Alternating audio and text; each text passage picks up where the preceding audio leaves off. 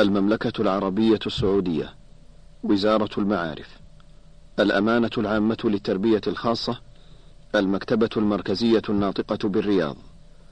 هذا كتاب تغريب الألقاب العلمية لفضيلة الشيخ بكر بن عبد الله أبو زيد. الشريط الأول، الوجه الأول. بسم الله الرحمن الرحيم.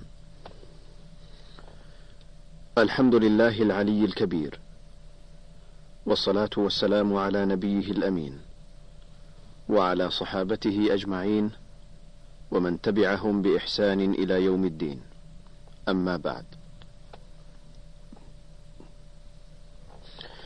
فإن واقعة الألقاب العلمية وغيرها من الألقاب الفخرية والآداب في الألفاظ هي من مسائل العلم التي عناها العلماء قديما وحديثا بالبحث والتوجيه تبعا واستقلالا على اختلاف مشاربهم، مفسرين ومحدثين وفقهاء ومؤرخين وأدباء.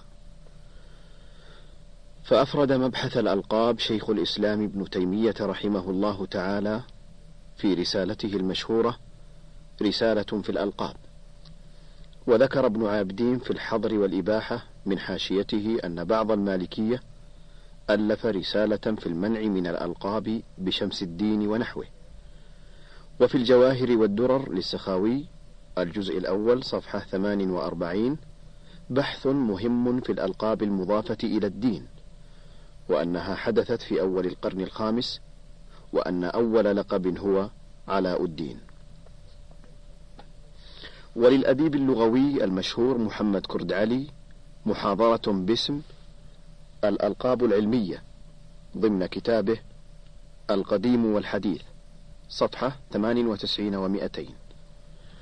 وللعلامة أحمد تيمور باشا كتاب باسم الرتب والألقاب المصرية لرجال الجيش والهيئات العلمية والقلمية منذ عهد أمير المؤمنين عمر الفاروق رضي الله عنه. وللغوي محمود تيمور كتاب معجم الحضارة. وللعالم الفاضل نور الحسن ابن السيد صديق خان كتاب حافل باسم الجوائز والصلات في الأسامي واللغات، وفيه مباحث للألقاب والآداب الشرعية في الألفاظ مهمة. وللأستاذ حسن الباشا كتاب باسم الألقاب الإسلامية، وآخر باسم الفنون الإسلامية والوظائف على الآثار العربية. وللشيخ طه الولي البيروتي مقال بعنوان الألقاب عند العرب والمسلمين، كما في مجلة اللسان العربي في الجزء الثامن صفحة 89 و100 إلى 95 و100. وبحثها ابن القيم في مواضع منها في أوائل الجزء الثاني من كتابه النافع العظيم زاد المعاد، وفي ثنايا كتبه تحفة المودود في أحكام المولود، والوابل الصيب، والداء والدواء، ومدارج السالكين، وبدائع الفوائد، ومفتاح دار السعادة، وفي فاتحة الجزء الأول من إعلام الموقعين. ومن المفسرين من يبحثها في تفسير آية الحجرات: يا أيها الذين آمنوا لا يسخر قوم من قوم عسى أن يكونوا خيرا منهم، ولا نساء من نساء عسى أن يكن خيرا منهن، ولا تلمزوا أنفسكم ولا تنابزوا بالألقاب، بئس الاسم الفسوق بعد الإيمان، الآية. وفي تفسير قوله لم نجعل له من قبل سميا من سورة مريم. وقوله تعالى فقولا له قولا لينا من سورة طه. والمحدثون يعقدون أبوابها في كتب الأدب والرقاق من مؤلفاتهم الحديثية. وفي تراجم النووي على صحيح مسلم قال كتاب الألفاظ. وفي مصنفات أهل الاصطلاح منهم وآداب العالم والمتعلم تبيان ألقاب المحدثين وما يلحق بذلك استطرادا عند بعضهم. وفقهاء الشريعة المطهرة يذكرونها عرضا في مباحث تسمية المولود وأخريات الجهاد وباب الردة ونحو ذلك في مناسبات فقهية كمباحث القضاء والفتية. وقد بحثها ابن عابدين في الخامس من حاشيته في الحظر والإباحة بحثا مستفيضا ممتعا، ولخصه الشيخ محمد الحامد رحمه الله تعالى في كتابه ردود على أباطيل صفحة 28 و100 إلى 29 و100. وبما أنها من مباحث الأدب في الألفاظ فقد أتى العلامة النووي على جملة صالحة منها في كتابه الأذكار، وبسط الحافظ ابن حجر القول في شأنها في أماليه عليها. وقد أفرغ ابن علان المكي جل أمال الحافظ في شرحه على الأذكار وهو مطبوع، وانظر المدخل لابن الحاج الجزء الأول صفحة 22 و100 إلى 30 و100. ويجد منعم النظر في مصنفات أهل الأثر بحوثا عارضة في هذا، كما في الرد الوافر لابن ناصر الدين الدمشقي، وفي رسالة البدر العيني الروض الزاهر، وفي تنبيه الغافلين لابن النحاس صفحة 91 و300 إلى 92 و300. وعنه أفاد اللكنوي في الفوائد البهية صفحة 39 و200، وفي كتاب السامي في الأسامي لأبي الفضل الميداني، وكتاب المرصع لابن الأثير جهود محررة في ذلك.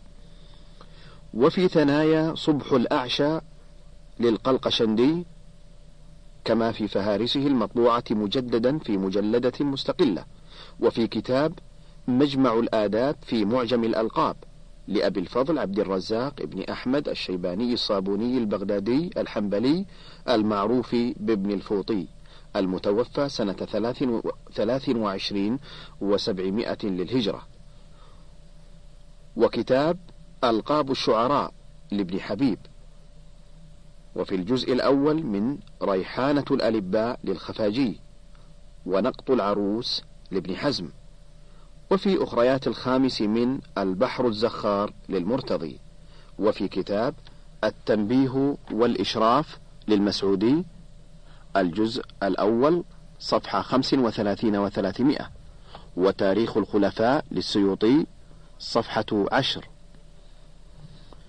وفي محاضرات الراغب الجزء الثاني صفحة 5 و200، وفي كتاب أباطيل وأسمار لمحمود شاكر إلماعة عنها، وكتاب في الهواء الطلق لأمين نخلة صفحة 84، وفي كتاب حكم الإسلام في الاشتراكية للبدري، ومنهاج الإسلام في الحكم لمحمد أسد، وفتاوي رشيد رضا صفحة 59 و31 و800 و57 و100 و1000، وربانية لا رهبانية للندوي. وفي مجلة مجمع اللغة بدمشق مقال باسم الألقاب الرومانية عند قدماء العرب الكرملي المجلد الأول عام 21 و900 و1000 للميلاد، وفيها أيضا من المجلد الرابع عام 24 و900 و1000 للميلاد مقال باسم مميزات الألقاب للملوك وأرباب الخطط والعمل لسليم عنموري، ومحاضرة باسم الألقاب والتشريفات لعارف النكدي عام 46 و900 و1000 للميلاد من محاضرات مجمع دمشق. وفي مجلة المنار مقال باسم لقب الأديب الجزء الأول صفحة 36 و100، وفيها أيضا في الجزء الأول صفحة 9 و700 بعنوان الألقاب والرتب في فرنسا، وفي مواضع من التراتيب الإدارية للكتاني وأصله الذي بني عليه للخزاعي وهو تخريج الدلالات السمعية، لطائف وفوائد جوامع في ذلك.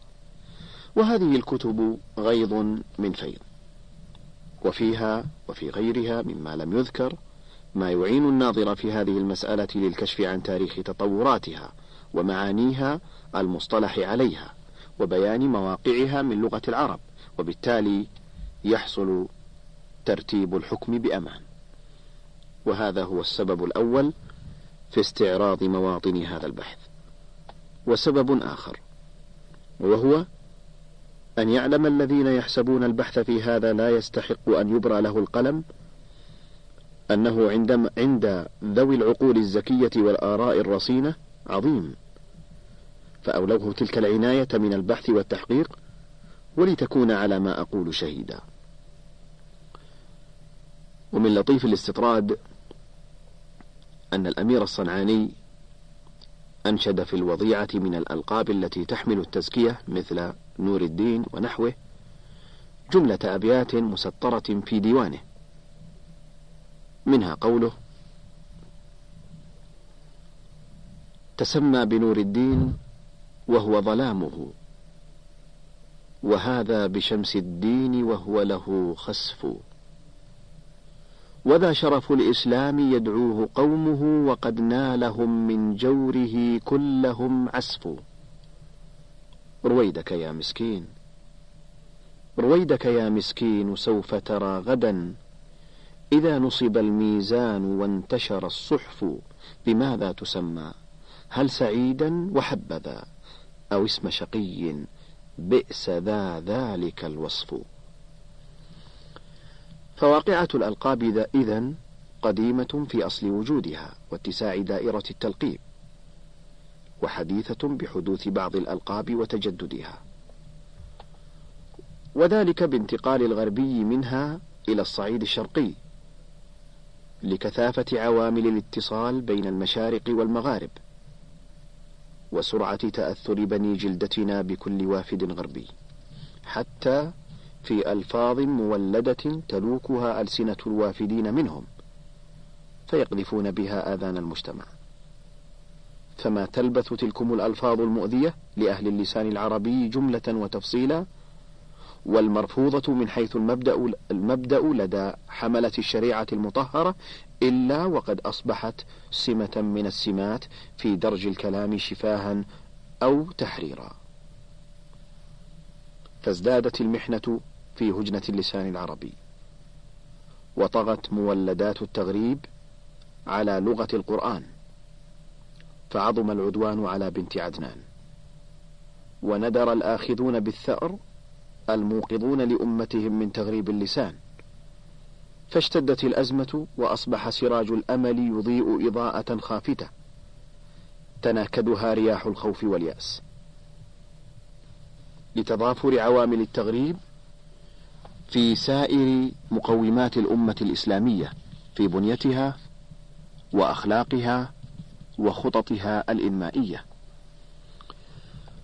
وعلى مسارب تلكم التبعيات لفتنة التغريب الهادرة نفذ إلى الأمة في شكلها وجوهرها ضروب من التفاعل والصراع والتفكك والانحلال، حتى أطلق على رقعة البلدان العربية قوس الأزمات، وبه أصبح معظم العرب المسلمين أصلا ودارا ولسانا يفتكون بأنفسهم، حتى صار غالبهم جسدا بلا روح، وهم مع ذلك مبتلون بأعظم بلية وهي موت قلوبهم ولكن لا يشعرون. وفي هذه الورقات لا ألج في تجسيد هذه المعضلات، ولكن من خلال ما صدرت به هذه المقالة أبدي نظرة ولكنها متأنية في عامل تغريب اللسان، محاولا أن أصل بها تلك الرحم، رحم لغة القرآن الكريم، بعد أن قطعتها يد التغريب، وفي خصوص واحدة من قضاياه وهي التغريب للألقاب العلمية.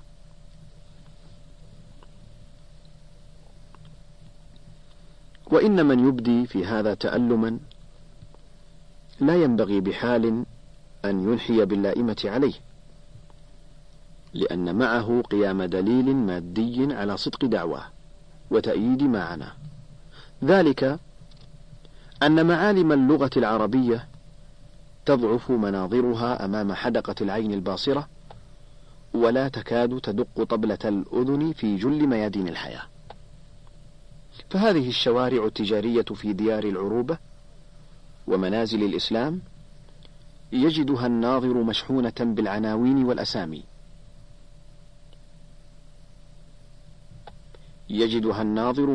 بالعناوين والأسامي،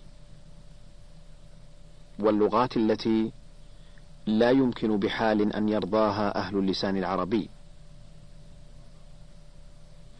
بل إن طابع الاستفزاز يبدو عليها واضحا.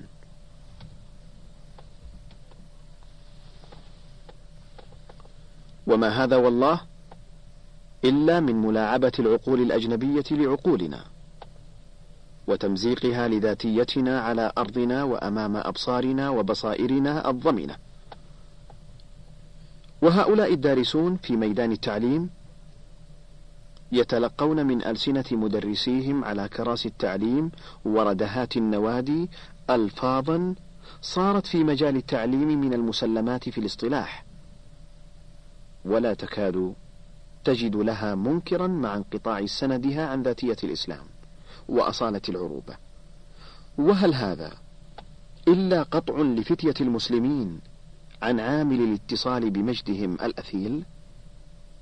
فالله طليب قطاع الطريق وحسيبهم، بل إن ذلك الاندفاع الرهيب قد وصل إلى تسمية المولود، فانتشرت الأسماء الغربية المتنافرة لمواليد أهل الإسلام انتشار النار في الهشيم، ورغب فيها المغبونون رغبة المؤمنين الصادقين في رحمة الله الرحيم،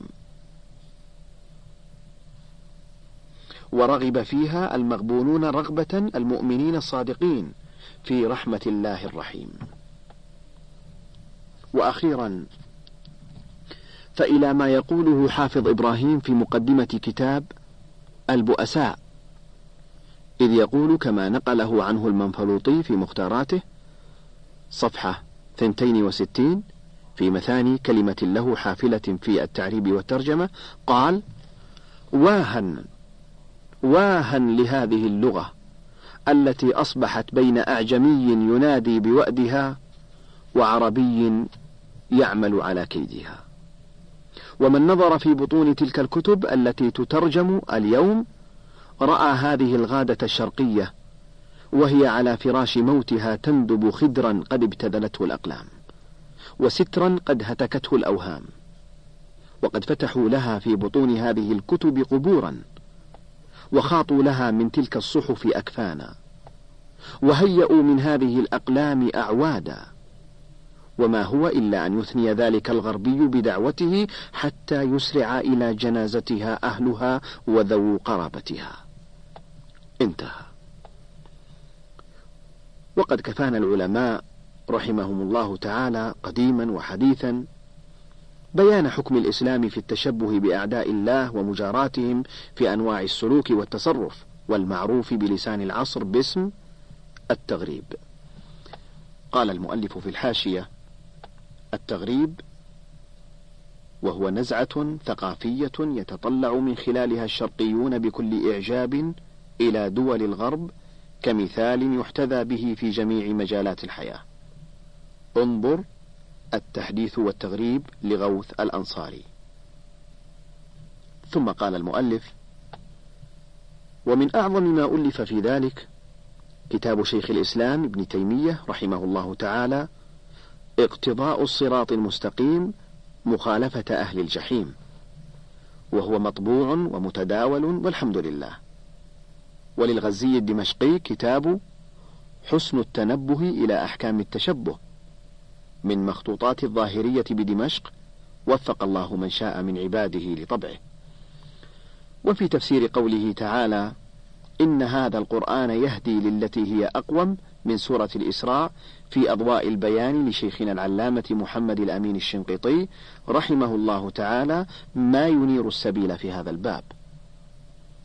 وفي خضم تلكم المآسي التي عظم خطرها وطار في المسلمين شررها، فتنة لا تزال تضرم نارا كل بيت من حرها اليوم صالي. في ذلك أتناول فتنة التغريب للألقاب العلمية، وقد ألقت منها حبالا وعصيا كثرا وعلى وجه الخصوص لقبا علميا قذفت به في عامة ديار الإسلام، ثم تغلغل حتى ضرب بجيرانه في وسط جزيرة العرب، فوقعت منه الوحشة أياما، ثم استمرأ حتى أصبح عليه كضيض من الزحام يخب فيه أقوام ويضع آخرون. وزاد في الزمانة علة والطين بلة أن صار غالب الحاصلين عليه يقدمون به أسماءهم في محراتهم تصريحا بلفظ الدكتور أو رمزا إليه بحرف دال، ويتلفظون به عند التعريف بأشخاصهم، وما هذا إلا من الذوق الهالك والمناكدة لأهل اللسان العربي وعلى أرضيته. وهل هذا إلا أثر إعجاب بالنفس؟ وما الإعجاب بالنفس إلا أثر ضعف لم تتناوله التربية بتهذيب، ولم يكن والله يخطر ببال ولا يدور في خيال أن الزمان سيجيئه المخاض فيضع بين هؤلاء المسلمين ذلكم الوليد التغريب، فيستظهرونه ويستنبطونه، وكان أمر الله قدرا مقدورا. وإنه من باب العتب الجميل والأخذ بأطراف الحديث مع الباحثين أقول: إن العجب لا ينقضي حين ترى اللغوي الأديب تشتد ثورة غضبه من طغيان الأسامي واللغات المولدة والغريبة الهزيلة، ويصيح بالدعوة إلى التعريب ورد العامي إلى الفصيح، ثم يكون هو أول ناكث للعهد فيرسم على طرة كتابه أو بحثه ومقاله هذا اللقب الأجنبي من كل وجه. وإن العجب يمتد حين ترى العالم الفقيه تشتد ثورته في ذلك كذلك، ويضيف بحكم اختصاصه أنه لا يجوز إطلاق المصطلحات العلمية الدخيلة على علوم الشريعة، مثل إطلاق لفظ الأحوال الشخصية على أحكام النكاح والفرق ونحوها، ثم هو يشتد تعلقه بهذا اللقب من كل وجه.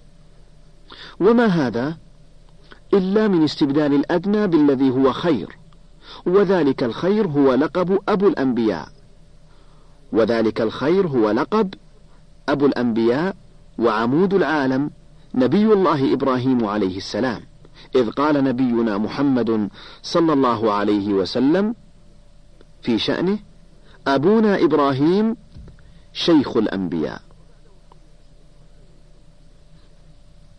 وبعد وصول هذه الرسالة في طبعتها الأولى إلى رصيفنا الشيخ أحمد بن الشيخ عبد الله بن محمد بن حميد بعث إلي برسالة في 15 من الشهر 4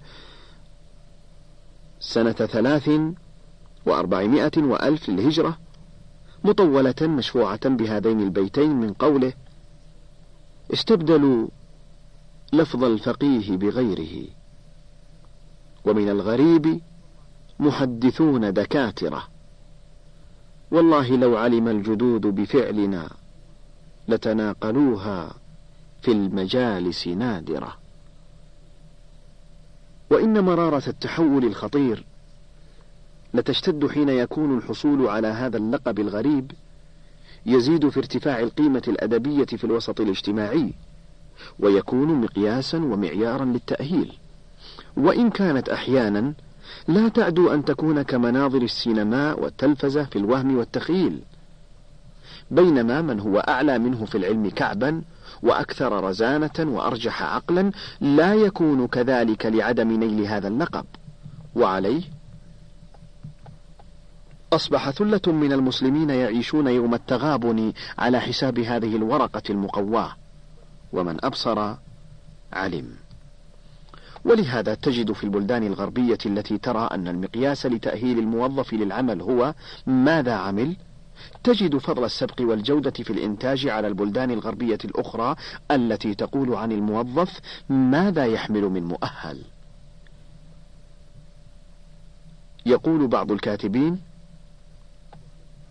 وهو الأستاذ علي جواد الطاهر في كتابه منهج البحث الأدبي: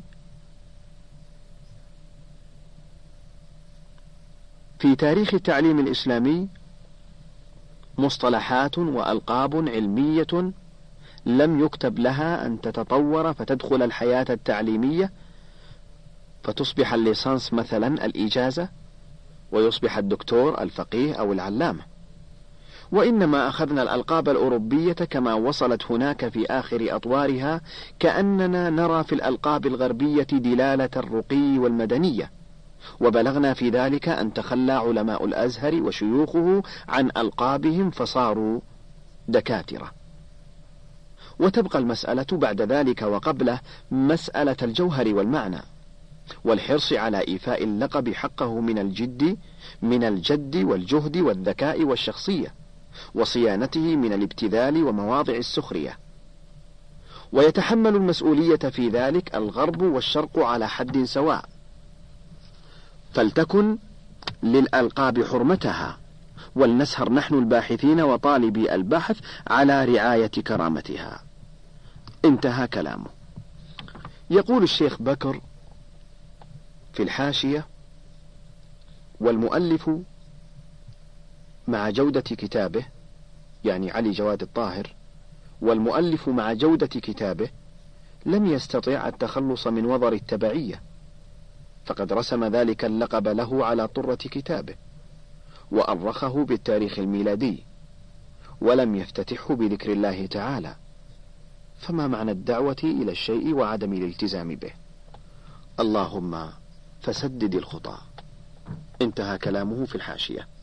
ثم يقول الشيخ بكر: وإن منهج الرعاية للشكل دون الحقيقة يسير في خط مناقض تماما لما ارتضاه المسلمون منهجا لهم في الصدر الأول، فكانوا يعتمدون الحقائق على الشكليات، ورحم الله أئمة التابعين إذ كانوا لا يؤمرون في الجيوش عليهم إلا من كانت له صحبة مع النبي صلى الله عليه وسلم، فأعطوهم قدرهم لسابقة الإسلام وصحبة خير الأنام، حتى صار هذا المسلك دليلا على الصحبة كما حرره الحافظ ابن حجر رحمه الله تعالى في مقدمة الإصابة. وأمام هذا فإن مبدأ هضم النفس واللصوق إلى الأرض ونحوهما من مكارم الأخلاق من حلية المسلمين عامة، وأهل العلم والمعرفة منهم خاصة، ليحس المسلم بانخفاض مستواها عند من يأنف من أن يدعى باسمه مجردا من هذا اللقب، ومن يلفظ به عندما يعرف بشخصه أو يرمز به في محرراته، وهذا مسلك مناهض لآداب أهل العلم والمعرفة كافة. ويستطيع الناظر في كتب التراجم عندما ينعم النظر في السير والرجال أن يتجلى له بوضوح مظهر الانطباع بروح التواضع والافتقار، ونتيجة لهذا فلن يرى من يلقب نفسه بما كان يستحقه من لقب علمي أو لقب تزكية في حياته وزمانه، بل سيرى مواقف الأنفة من ذلك، وهذا منتشر في كتب النقلة للسير والرجال. فهذا الإمام المحدث أبو إسحاق السبيعي عمرو بن عبد الله المتوفى سنة 29 و100 للهجرة، لما قال له شخص: أأنت الشيخ أبو إسحاق؟ قال: لا، أنا أبو إسحاق. وهذا العماد الحنبلي إبراهيم بن عبد الواحد المقدسي المتوفى سنة 14 و600 للهجرة، كان إذا سمع عليه جزء وكتبوا على ظهره سمع على العالم الورع، نهاهم عن ذلك، كما في ذيل الروضتين لأبي شامة المقدسي، وفي الشذرات لابن العماد في الجزء 6 صفحة 34 قال: قال التقي السبكي: كان ابن دقيق العيد لا يخاطب أحدا إلا بقوله يا إنسان، غير 2، الباجي وابن الرفعة، يقول للباجي يا إمام، ولابن الرفعة يا فقيه. انتهى. وفي ترجمة القاضي أبو البركات أحمد بن إبراهيم الكناني العسقلاني الحنبلي المتوفى سنة 86 و800 للهجرة، كما في ذيل رفع الإصر للسخاوي صفحة 35 قال: وألزم الموقعين بالمنع من مزيد الألقاب له ولأبيه ولجده، وأمرهم بالاقتصار على قاضي القضاة لكل منهم، وقال هذا وصف صحيح، وكذا منعني القائل السخاوي من إطرائه، وأمرني بالاقتصار في ترجمته على شيوخه ونحو ذلك، وقال لست في حل من زائد عليه. ومن الاقتصاد في الألقاب ما جاء في ترجمة عبد الله بن وهب المالكي المتوفى سنة 97 و100 للهجرة، كما في وفيات الأعيان في الجزء الثالث صفحة 36 برقم 24 و300، قال: وكان مالك يكتب إليه إذا كتب في المسائل إلى عبد الله بن وهب المفتي، ولم يكن يفعل هذا مع غيره. انتهى. وفيه أيضا في الجزء الثالث صفحة 45 و300 في ترجمة الهكاري الملقب بشيخ الإسلام المتوفى سنة 86 و400 للهجرة، قال: وسمعت أن بعض الأكابر قال له: أنت شيخ الإسلام، فقال: بل أنا شيخ في الإسلام. انتهى. وقال أبو الحسن العامري المتوفى سنة 81 و300 للهجرة في كتابه الأمد على الأبد، قال: ولقد كان شيخنا أبو زيد أحمد بن سهل البلخي رحمه الله مع توسعه في أصناف المعارف واستقامة طريقته في أبواب الدين، متى نسبه أحد من موقريه إلى الحكمة يشمئز منه ويقول: لهفي على زمان ينسب فيه ناقص مثلي إلى شرف الحكمة. ثم قال: وهذا حال أستاذه يعقوب بن إسحاق الكندي. وقال ابن الحاج في المدخل في الجزء الأول صفحة 27 و100 في معرض بحثه النفيس في ذلك: ألا ترى إلى الإمام النووي رحمه الله تعالى من المتأخرين لم يرض قط بهذا الاسم، وكان يكرهه كراهة شديدة على ما نقل عنه وصح، وقد وقع في بعض الكتب المنسوبة إليه رحمه الله تعالى أنه قال: إني لا أجعل أحدا في حل ممن يسميني بمحيي الدين، وكذلك غيره من العلماء العاملين بعلمهم. وقد رأيت بعض الفضلاء من الشافعية من أهل الخير والصلاح إذا حكى شيئا عن النووي رحمه الله يقول: قال يحيى النووي. فسألته عن ذلك فقال: إنا نكره أن نسميه باسم كان يكرهه في حياته.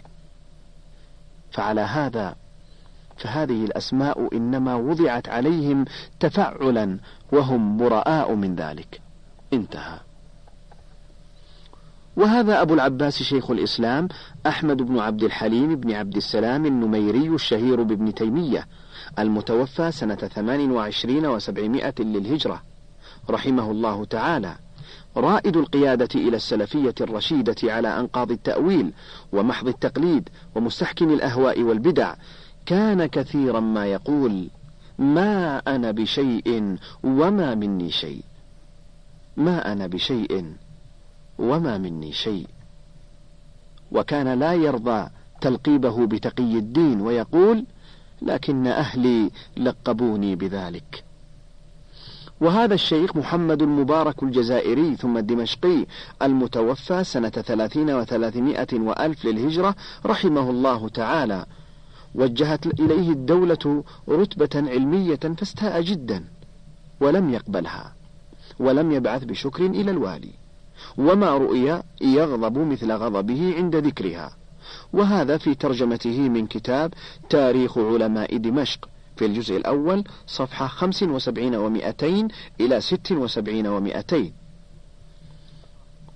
وهذا ابن هبيرة الشيباني صاحب الإفصاح المتوفى سنة 60 و500 للهجرة، قال: قال يوما كما في الشذرات في الجزء الرابع صفحة 93 و100: لا تقولوا في ألقابي سيد الوزراء، فإن الله سبحانه سمى هارون وزيرا، وجاء عن النبي صلى الله عليه وسلم أن وزيريه من أهل السماء جبريل وميكائيل، ومن أهل الأرض أبو بكر وعمر. انتهى. بل إن تشددهم في ذلك وصل إلى حد عدم إطلاقها إلا بقدر الاستحقاق، ويتعقبون من تجاوز ذلك. وانظر في القديم والحديث صفحة 97 و200 لمحمد كرد علي، فهو مهم. وهذا باب من النقول موسع يقع الناظر عليه من خلال تراجم الرجال وسيرها، لا سيما الصحابة رضي الله عنهم ثم التابعون لهم بإحسان، ثم للورثة عنهم بحسب سهامهم من ميراث النبوة. ومنه يتحصل أن تلقيب المرء نفسه بألقاب العلم والتزكية هو خلاف الأدب النافع والسمت الصالح. أما اللقب بهذا اللفظ بخصوصه فإني قد أجلت النظر فيه، فوجدته لقبا غير سائغ لأمور منها سوى ما تقدم ما يلي.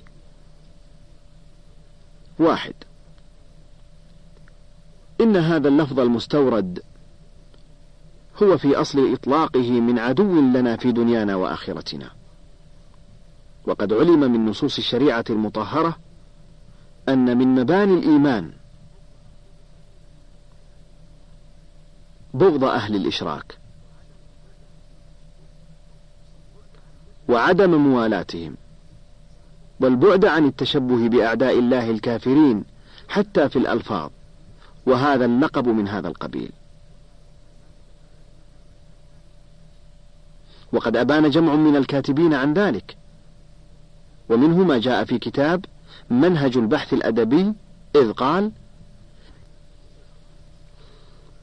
كثير من الدرجات لدى الغربيين من أصل إغريقي أو لاتيني، ثم تبناها الاستعمال الديني فكانت من مصطلحات الكنيسة ورجالها.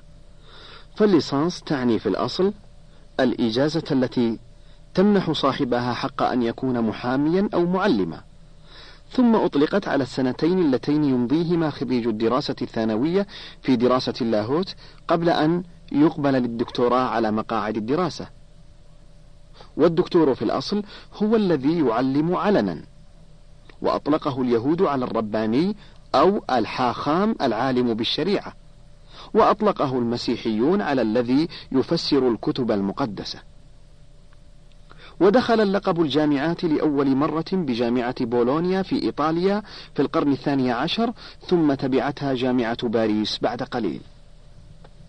وفي عام 40 و300 وألف للميلاد جعلت جامعة باريس 4 كليات، هي اللاهوت، القانون، الطب، الفنون أي الآداب والعلوم، وبقي اللقب في الكليات الثلاث الأولى دون الفنون، ولا يمنح إلا بعد دراسة صعبة قاسية تستغرق ما بين 8 إلى 14 سنة، تعقبها مناقشة علنية يحصل الطالب فيها على أثر نجاحه فيها الدرجة شعار الدكتوراه، وهي الجبة، الروب، والخاتم، والقبعة المربعة. ولم يسمح لكلية الفنون، الآداب والعلوم بلقب الدكتور إلا بعد الثورة الفرنسية بموجب مرسوم 17 من مارس سنة 880 وألف للميلاد، الذي ينص على نظام جديد للدكتوراه تمنح بمقتضاه في كلية الآداب والعلوم والقانون والطب.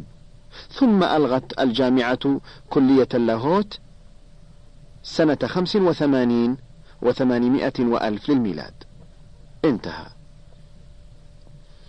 ولعله بعد يتضح أن في استمراء هذا اللفظ والاعتزاز به ضربا من ضروب التشبه في الظاهر ونوع ركون في الباطن، ولا يجمل بالمسلم تكثير سوادهم.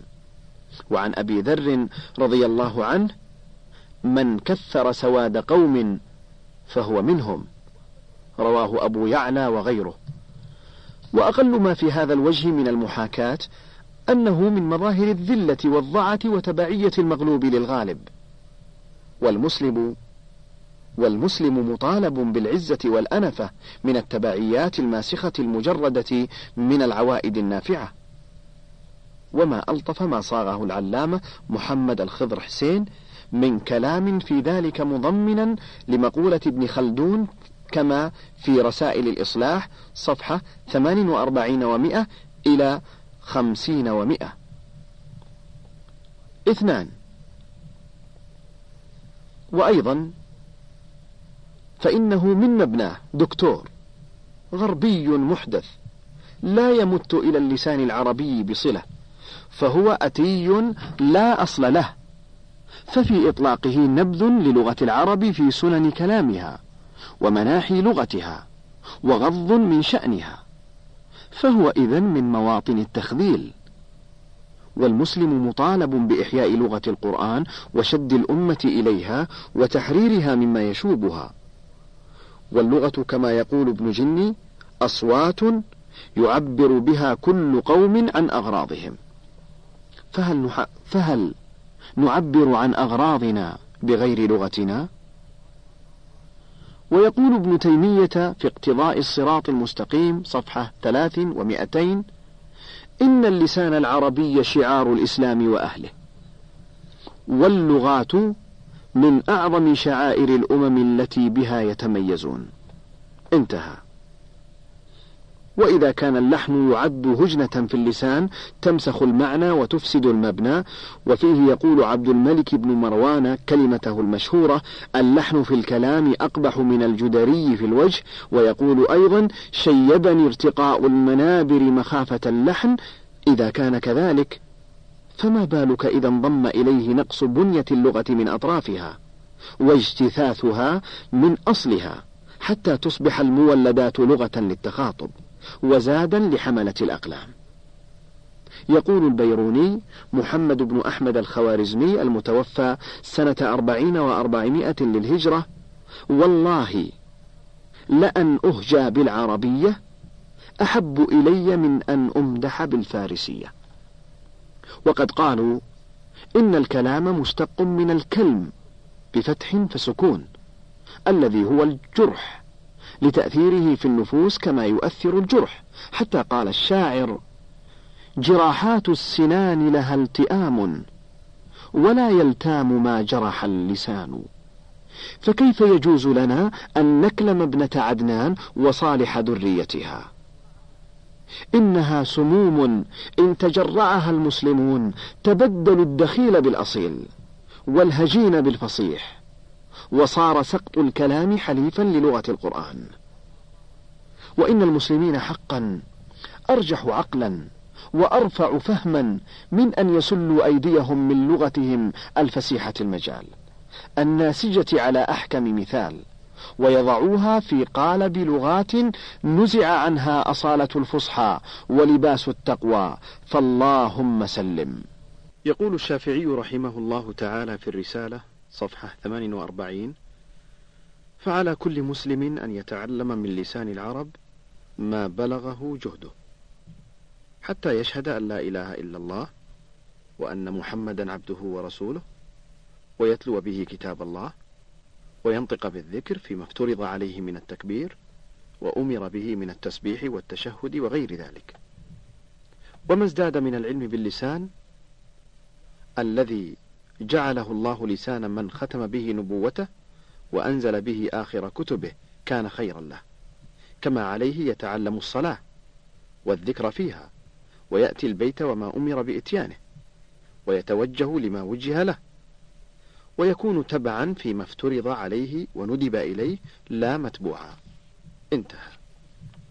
ويعلق المحقق أحمد شاكر رحمه الله تعالى على هذا بقوله صفحة 49: في هذا معنى سياسي وقومي جليل، لأن الأمة التي نزل بلسانها الكتاب الكريم يجب عليها أن تعمل على نشر دينها ونشر لسانها ونشر عاداتها وآدابها بين الأمم الأخرى، وهي تدعوها إلى ما جاء به نبيها من الهدى ودين الحق، لنجعل من هذه الأمم الإسلامية أمة واحدة دينها واحد وقبلتها واحدة ولغتها واحدة ومقومات شخصيتها واحدة، ولتكون أمة وسطا ويكونوا شهداء على الناس.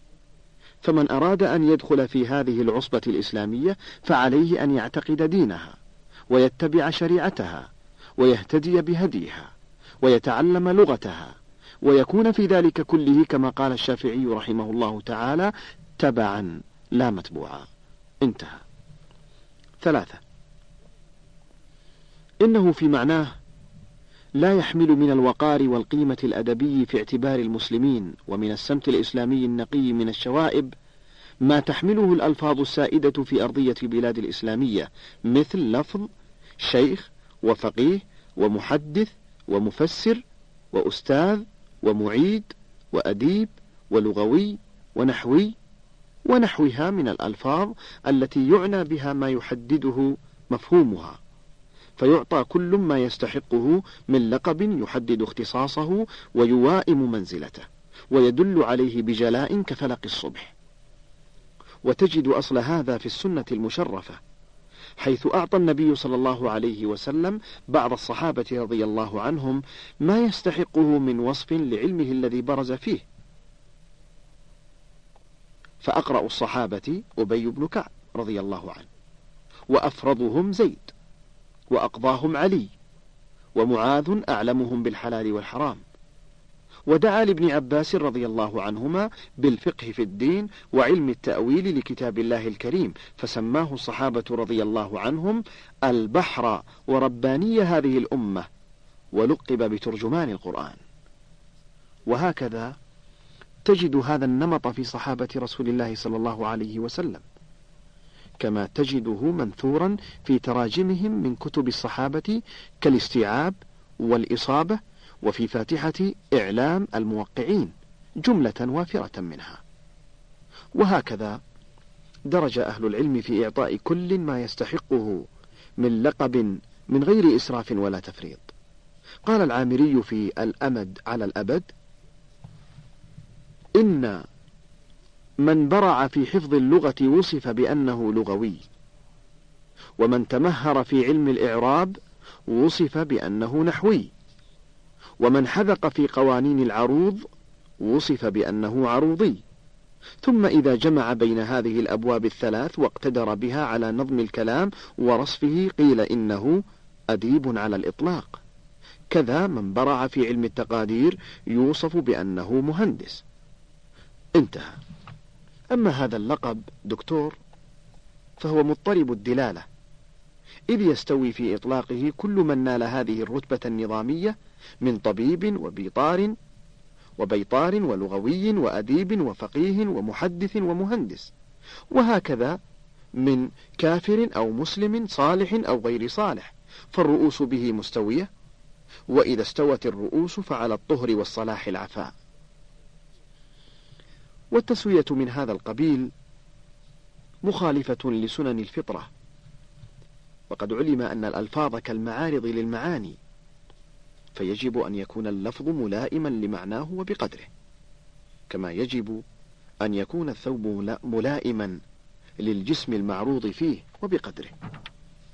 يقول إبراهيم ابن المدبر في الرسالة العذراء صفحة 32: وشبهت الحكماء المعاني بالغواني والألفاظ بالمعارض، فإذا كسى الكاتب البليغ المعنى الجزل لفظا رائعا وأعاره مخرجا سهلا كان للقلب أحلى وللصدر أملا، ولكنه بقي عليه أن ينظمه في سلكه مع شقائقه كاللؤلؤ المنثور الذي يتولى نظمه الحاذق والجوهري العالم الذي يظهر بإحكامه الصنعة له حسنا هو فيه، ويمنحه بهجة هي له. كما أن الجاهل إذا وضع بين الجوهرتين خرزة هجن نظمه وأطفأ نوره. انتهى. وفي طبقات المفسرين للداودي الجزء الثاني صفحة 37 في ترجمة أبي عبيد قال: مثل الألفاظ الشريفة والمعاني الظريفة مثل القلائد اللائحة في الترائب الواضحة. وقال: إني لأتبين في عقل الرجل أن يدع الشمس ويمشي في الظل. انتهى. وينتظم هذا كلام لطيف للزمخشري في كتابه ربيع الأبرار، إذ يقول: قل من المشاهير في الجاهلية والإسلام من ليس له لقب، ولم تزل في الأمم كلها من العرب والعجم تجري في المخاطبات والمكاتبات من غير نكير، غير أنها كانت تطلق على حسب استحقاق الموسومين بها، وأما ما استحدث من تلقيب السفلة بالألقاب العلمية حتى زال التفاضل وذهب التفاوت وانقلبت الضعة والشرف والفضل والنقص شرعا واحدا فمنكر، وهب أن العذر مبسوط في ذلك. فما العذر في تلقيب من ليس له في الدين بقبيل ولا دبير ولا له فيه ناقة ولا جمل، بل هو محتو على ما يضاد الدين وينافيه بجمال الدين وشرف الإسلام؟ هي لعمر الله الغصة التي لا تساغ، والغبن الذي يتناثر الصبر دونه. نسأل الله إعزاز دينه وإعلاء كلمته، وأن يصلح فاسدنا ويوقظ غافلنا. وكم من أسام تزدهيك بحسنها وصاحبها فوق السماء اسمه سمج. انتهى. ويقول ابن حزم رحمه الله تعالى في كتابه نقط العروس في مبحث الألقاب الجزء الثاني الصفحة 1 بعد 100 إلى 2 بعد 100 رسائل ابن حزم، يقول: وانخرق الأمر واتسع ورذل جدا حتى سمي بهذه الأسماء في المشرق والمغرب السماسرة واللصوص والأنذال ورذالات الناس، وتطايب الناس بذلك حتى لعهدي بالعامة تسمي رجلا من أهل قرطبة يسمى أسيد بن حبيب أيام المستكفي أمل الدولة، ليري الله عباده هوان ما تناحروا عليه وباعوا دينهم وأخلاقهم وما غالوا به. وصح عن رسول الله صلى الله عليه وسلم تحقيقا على الله تعالى أن لا يرفع الناس شيئا إلا وضعه الله، أو كلاما هذا معناه. ولاح أن الحقيقة إنما هي العمل لدار البقاء والخلود بما يرضي الله تعالى، والعدل في البلاد، والعمل بمكارم الأخلاق، وحمل الناس على الكتاب والسنة، والاقتصار من حطام الدنيا الفاني الرذل على ما لا بد منه. فهذا هو الذي لا يقدر عليه سخيف ولا يطيقه ضعيف، والاقتصار من حطام الدنيا الفاني الرذل على ما لا بد منه. فهذا هو الذي لا يقدر عليه سخيف ولا يطيقه ضعيف. وبهذا يتبين فضل الفاضل القوي على الساقط المهين، لا بأسماء يقدر على التسمي بها كل نذل خسيس واهن، ولا بملابس لا تصلح إلا للجواري، أو بكل ما يصح في الكف من نشب، أو بمشارب تذهب عقل شاربها وتلحقه بالمجانين.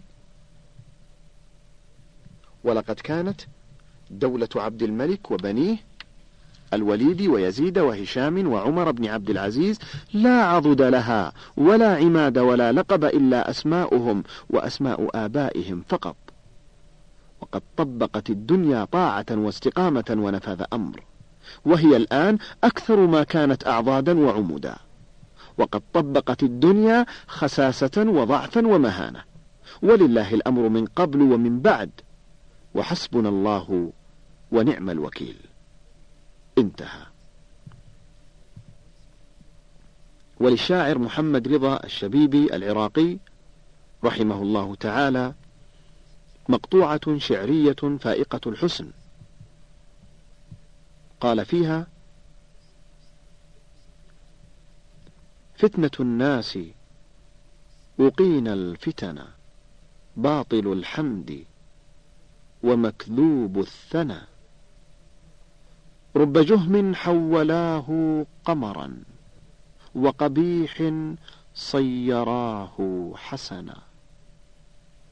أيها المصلح من أخلاقنا، أيها المصلح الداء هنا، كلنا يطلب ما ليس له، كلنا يطلب ذا حتى أنا، ربما تعجبنا مخضرة أربع في الأصل كانت دمنا، لم تزل ويحك يا عصر أفق عصر ألقاب كبار وكنا، حكم الناس على الناس بما سمعوا عنها وغضوا الأعين، فاستحالت وأنا من بعضهم أذني عينا وعيني أذنا، أخطأ الحق فريق بائس لم يلومونا ولاموا زمنا، إننا نجني على أنفسنا حين نجني ثم ندعو من جنى. خسرت صفقتكم في معشر شروا المال وباعوا الوطن، يا عبيد المال خير منكم جهلاء يعبدون الوثن. إنني ذاك العراقي الذي ذكر الشام وناجى اليمن. انتهى من مجلة اللغة العربية بمصر الجزء 22 صفحة 95 و100، والجزء 7 صفحة 89 و200. إذن ففي هذا الإطلاق ضروب من التعسف والمناكدة وكسر اعتبارات المفاهيم السليمة، وتقليل ضمني من شأن هذه الألقاب القويمة في مبناها الدقيقة فيما تعنيه. ومن وراء ذلك ففي هذا الإطلاق قضاء على هذه السنن القويم والمنهج السليم على المدى البعيد، وواجب والله على الأمة المحمدية في يقظتها أن تنابذ التبعيات الماسخة قبل انطماس معالمها الشريفة في عين فتنة التغريب الحمئة. وأقول انظر إلى أعظم معقل للعلم في عصور كثيرة، الأزهر، لما تكاثر فيه هذا اللقب تساقط زهره، فالله المستعان. 4.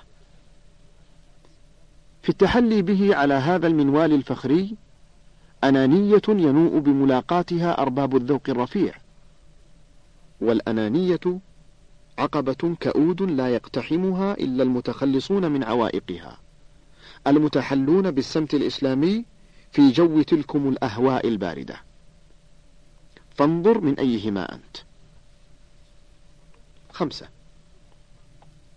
في نصب شعار التغريب للألقاب العلمية على المتعلمين من مواليد أهل الإسلام نافقاء لشحن فؤاد الناشئ بأنه وليد حركة تعليمية غربية، فلها من المردودات المضادة ما الله به عليم من هبوط في مستوى الاستقلال والذاتية، وتشكيك في القدرة على الإبداع والابتكار، ودبيب للتغريب بفعالية إلى جوهره وموضوعيته، فما يلبث ذلك الوليد إلا وقد وقع أسيرا في فتنة التغريب ينثر صداها الناقع في جسم أمته وقبيله. 6. تعريض المرء نفسه بانفتاح باب قالة الناس من أنه يحمل الاسم بلا حقيقة، فهو مزج البضاعة، ومهما كسب هذا اللقب من الدعاية فلن يملأ فراغا يحس به الناس ويعتقدونه. وما أجمل بالمرء أن يعيش تحت ستر الله، ومن كان صافي الجوهر عميق المادة فأمام الحقائق تتلاشى المظاهر وتزول كتقلص الظل وزوال الخيال. يقول العامري في كتابه الأمد على الأبد: الفائز بالحكمة الحقيقية والمرتاض بالعبادة الخالصة هو الموصوف بالفضيلة المطلقة. فإذا كل من لم يكن حكيما متعبدا فإن إطلاق وصف الفضيلة عليه لن يكون إلا بمنزلة الظل والخيال. انتهى. ومن المليح قول مالك رحمه الله تعالى: إنما فسدت الأشياء حين تعدي بها منازلها، كما في المدخل لابن الحاج في الجزء الأول صفحة 28 و100. وعليه فمن خلال هذه الوجوه جميعها أو بعضها ينبغي لطلاب العلم والمعرفة من أهل الإسلام ما يلي: 1. اقتحام عقبة الأنانية بالابتعاد عن إطلاق هذا اللقب لا يلوي به لسانه ولا يطوي عليه جنانه، فلا يحسن أن يطلقه المرء على نفسه ولا أن يلقب به غيره، فلا يحسن أن يطلقه المرء على نفسه ولا أن يلقب به غيره. وما يقتحم تلكم العقبة إلا الرجال المتخلصون من عوائقها الثابتون أمام أجواء التغريب المتلاحقة. وما أحسن ما رواه البخاري في كتاب الأذان من صحيحه أن عبيد الله ابن عدي بن خيار دخل على عثمان رضي الله عنه وهو محصور، فقال: إنك إمام عامة، ونزل بك ما ترى، ويصلي لنا إمام فتنة ونتحرج. فقال: الصلاة أحسن ما يعمل الناس، الصلاة أحسن ما يعمل الناس، فإذا أحسن الناس فأحسن معهم، وإذا أساءوا فاجتنب إساءتهم. انتهى. فما موقع هذه التبعية الغربية من كل وجه من هاتين المنزلتين؟ وهل يحق للمقلد الافتخار؟ 2.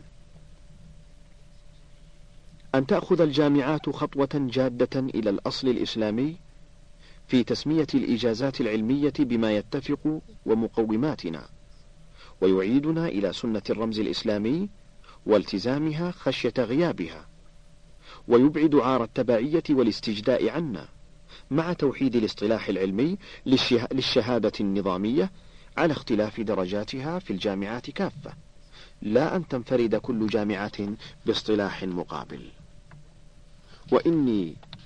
وأنا أسجل الأحرف الأخيرة من مقالتي هذه، أحس بانفتاح باب الأمل في أن تجد هذه الدعوة ترحيبا يسير بها عنقا فسيحا، تحقيقا لإيجابية الحفاظ على عروبة لغتنا وأصالة منهجنا، لا سيما في جامعاتنا الكريمة القائمة على صعودات جزيرة العرب، إذ هي قلب الأمة وعاصمتها، والرقعة الإسلامية على امتدادها بمثابة الجسد، ألا إن في الجسد مضغة، إذا صلحت صلح الجسد كله، وإذا فسدت فسد الجسد كله. وجميع الأمة رأس مال، فيجب على كل مسلم أن يحافظ على رأس ذلكم المال، فلا يؤتى من قبله أولا، ويذب عن حوزته وحماه ثانيا، ولا يحقرن من المعروف شيئا. ولبعض علماء الشريعة كلمة لطيفة تفيد أولوية ذلك على قتال المشركين، ذلك أنه من قبيل حفظ رأس مال الإسلام وقتال أهل الشرك طلبا للربح، وحفظ رأس المال أولى من طلب الربح. وقد ألمح إلى هذا المعنى الحافظ ابن حجر نقلا عن ابن هبيرة رحمه الله تعالى كما في فتح الباري. وإنما في مقالتي أيضا لا يعني ذلك المصطلح بخصوصه، وإنما يعني أن تكون انطلاقة من دور العلم ومعاهد التعليم لمد ظلال التعريب والتصحيح ورد العامي إلى الفصيح، ومواجهة زحف التغريب للمصطلحات العلمية التي يبثها الغرب في كل وقت وآن، حتى ينطوي بساط تلكم الفتنة. ويقول بعض الكاتبين في ذلك، وهو الأستاذ محمد ضاري جمادي في كتابه حركة التصحيح اللغوي في العصر الحديث، صفحة 83 و200 إلى 84 و200، يقول: ولقد ذكر عبد العزيز ابن عبد الله المعروف بجهده الخصب في باب المصطلح العلمي الحديث أن ما تزج به مخابر الكشوف في الأسواق الدولية من مصطلحات يبلغ عددها 50 مصطلحا كل يوم. فلنقف عند هذا العدد قليلا ولنسأل هذا السؤال: إذا سمحنا لهذه المصطلحات أن تدخل اللغة العربية بصورتها الأجنبية دون أن نضع لها أو لمعظمها المقابلات العربية العلمية، فكم سيكون عدد تلك الألفاظ الدخيلة في لغتنا على مدى قرن واحد من الزمان، ثم قرنين، ثم على 5، ثم على 10؟ هذا إذا افترضنا أن العلم لم يتطور، وأن المصطلحات لن تزداد، وأن النسب المذكورة ستظل ثابتة خلال هذه القرون. وأرجو من الله الماني سبحانه وحده أن يحقق التعريب أمام التغريب، فإنه بتحقيقه مع التزام وسائل الإعلام والدعاية به يقضي على هذه المشكلة وينفيها عن أرضنا، أو يصيبها بتعثر حتى تمشي على استحياء وتتسلل لواذا من بيننا. يقول الأستاذ رمضان عبد التواب: وفي رأيي أنه لو صاحب دخول المخترع الأجنبي إلى البلاد العربية وضع لفظ عربي له وتحمس وسائل الإعلام والصحافة للدعاية له لقضي على الكثير من مظاهر هذه المشكلة من أساسها.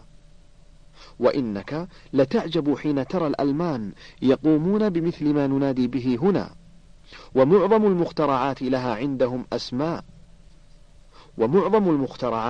عندهم أسماء ألمانية خالصة، فالتليفون مثلا هو عندهم، والتلفزيون وغير ذلك. وفي قدرتنا أن نسج على هذا المنوال للحفاظ على عروبة لغتنا. انتهى. إن استشراء تلكم الألفاظ بلا تعريب دلالة الجهل، ولا علاج للجهل إلا بالعلم، ولا يكون إلا عن طريق أهله. وإن لغة العرب التي لا يعلم لها نظير في لغات العالم في حيويتها واتساع مادتها، وقد جاء فيها ما ينيف على 1000 اسم للسيف كما في القاموس في مادة سيفة، وهكذا كالخيل والخمرة ونحوهما مما له من الأسماء كثر. يقول الشافعي في الرسالة صفحة 42: ولسان العرب أوسع الألسنة مذهبا وأكثرها ألفاظا، ولا نعلمه يحيط بجميع علمه إنسان غير نبي، ولكنه لا يذهب منه شيء على عامتها حتى لا يكون موجودا فيها من يعرفه. انتهى. لن يكون إذن بعسير على علمائنا تعريب ألقابهم وما جرى مجراها من كل وافد. وقد قام رجال في صدر القرن المنصرم 14 الهجري وفي عقوده كافة بتعريب طائفة كبيرة من تلكم المصطلحات، فمثلا الليسانس البديل لها العالية، والماجستير العالمية، والدكتوراه الأستاذية أو العالمية العالية، وهكذا. فإلى جامعاتنا في هذه الديار الكريمة، وقد أفاء الله عليها بأسباب الاقتدار، أوجه الدعوة في إنشاء مجمع للغة العربية يهدف إلى نشرها وحمايتها، فهل من تزكية؟ وهل من مجيب؟ وأؤكد لمن يتجهم أمامهم اقتلاع هذه المولدات لوجود الاستسلام الذريع لها من طبقات الناس كافة أن هذا في الحقيقة لا يعدو أن يكون كالوعكة والصداع العارض ما يلبث أن يزول، ما دام أن ثمة جهدا متواصلا ونزعة متينة للتعريب. وأذكر على سبيل المثال أن كلمة أوتوبيس وفدت إلى هذه الجزيرة مع قدوم ذلك النوع من السيارات، وقبل سنوات قليلة رسم عليها التعريب لها باسم الحافلة، فأصبح التعريب هو المنتشر، وأخذ الأول في الغياب، هذا وهو في جو العامة. فكيف إذا بدأنا بانطلاقتنا من دور العلم وشحنا بذلك أفئدة طلابه؟ أما الضربة القاضية على التغريب وتداول المصطلحات الأجنبية فهي أن لا تدخل البضائع المصنعة في البلاد إلا وقد وضع لها الاسم العربي، ويكون تداول هذه البضاعة رسميا وتجاريا وإعلاميا بالاسم العربي لا غير.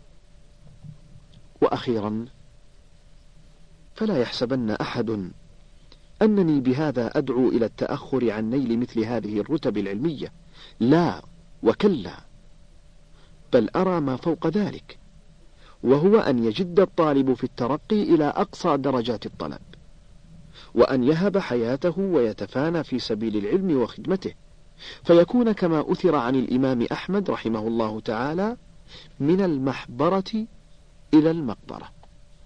وكما قال سهل بن عبد الله التستري: اجهدوا ألا تلقوا الله إلا ومعكم المحابر. وسئل: إلى متى يكتب الرجل الحديث؟ قال: حتى يموت ويصب باقي حبره على قبره. لكن لا ينبغي لنا بحال أن نتعلق بالشكليات وزخرف الألقاب فنقيم الناس على حسب ألقابهم، فإن هذا من خطل الرأي المنتج لإسناد الأمر إلى غير أهله، إذ الأمور مرهونة بحقائقها، فالعبرة بجوهر الإنسان ومعناه لا بزخرف لفظه ومبناه. وبهذا نسلم من الدخول في قالب سجناء الألفاظ الذين عناهم ابن القيم بقوله: وأكثر الناس نظرهم قاصر على الصور لا يتجاوزونها إلى الحقائق، فهم محبوسون في سجن الألفاظ مقيدون بقيود العبارات، كما قال تعالى: وكذلك جعلنا لكل نبي عدوا شياطين الإنس والجن يوحي بعضهم إلى بعض زخرف القول غرورا ولو شاء ربك ما فعلوه فذرهم وما يفترون ولتصغى إليه أفئدة الذين لا يؤمنون بالآخرة وليرضوه وليقترفوا ما هم مقترفون. ويقول أيضا: وإذا لاحت الحقائق فكن أسعد الناس بها وإن جفاها الأغمار. انتهى ما أردت تحريره في الطائف المحروس ضحوة يوم الخميس الموافق لليوم 14 من شهر ذي القعدة من عام 240,000 من الهجرة النبوية، والحمد لله رب العالمين. كتب بكر بن عبد الله أبو زيد. وبهذا انتهى كتاب تغريب الألقاب العلمية لفضيلة الشيخ بكر بن عبد الله أبو زيد بتاريخ 21 من شهر ذي القعدة عام 240,000 للهجرة. قرأه عليكم عبد الله بن خميس بن سنكر. والسلام عليكم ورحمة الله تعالى وبركاته.